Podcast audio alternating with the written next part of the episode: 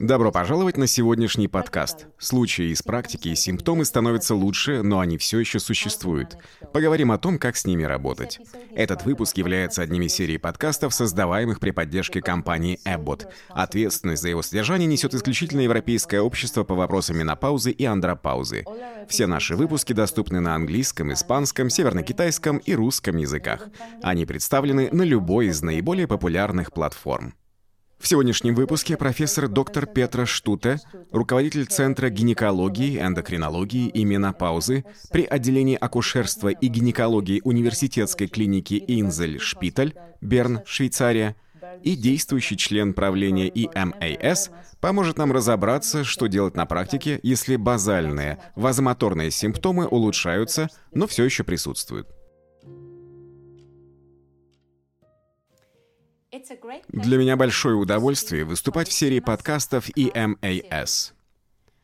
Я уверена, что у многих из вас были пациентки, которые пробовали несколько препаратов ЗГТ, но по-прежнему сталкивались с вазомоторными симптомами. Тогда вы начинаете думать, как следует поступать с такими пациентками, или, возможно, боитесь, что упустили что-то из виду, например, более серьезное заболевание. У женщины, испытывающей постоянные приливы жара, которая испробовала несколько препаратов ЗГТ, но по-прежнему сталкивается с такими эпизодами, в первую очередь я пытаюсь выяснить, как именно выглядят эти приливы. Бывают приливы пота и приливы жара. Менопаузальные приливы обычно относятся к первому типу.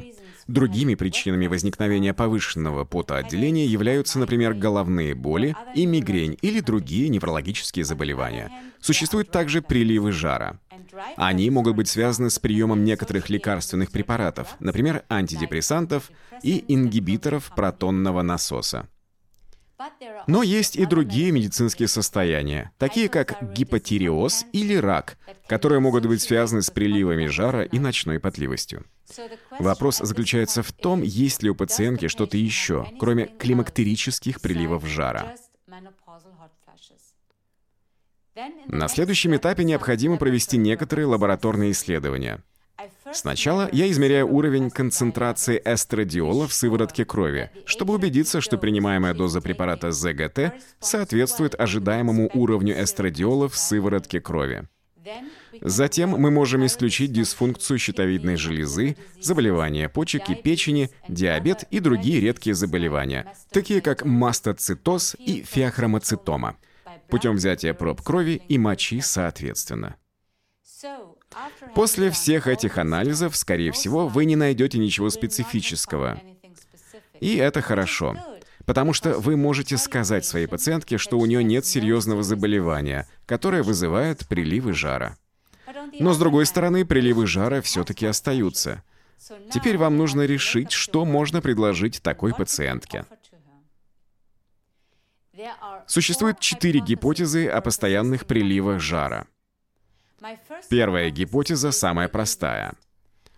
Я предположу, что мне придется увеличить дозу эстрогена, а возможно и способ назначения препарата поскольку, например, при использовании пероральных препаратов эстрогена достигается более стабильный уровень эстрадиола в сыворотке крови по сравнению с трансдермальными препаратами. Иногда у женщин, перенесших гистерэктомию, к системной терапии эстрогенами полезно добавить немного перорального препарата микронизированного прогестерона. Не думайте, что женщинам, перенесшим гистерэктомию, запрещено назначать микронизированный прогестерон. Иногда это и есть решение. Кроме того, я считаю абсолютно правильным правильным сочетать ЗГТ с альтернативными методами лечения, такими как растительные лекарственные препараты или акупунктура, даже несмотря на недостаточное количество исследований, доказывающих эффективность этих комбинаций. Моя вторая гипотеза заключается в том, что пациентка может нуждаться в некоторых андрогенах, хотя до сих пор ведутся споры о том, существует ли вообще синдром андрогенного дефицита у женщин. Однако в таких случаях я пробую назначать пероральный прием дигидроэпиандростерона в дозе 10-20 мг в день или трансдермальную терапию тестостероном. Моя третья гипотеза заключается в том, что у женщины есть комбинация различных типов потоотделения.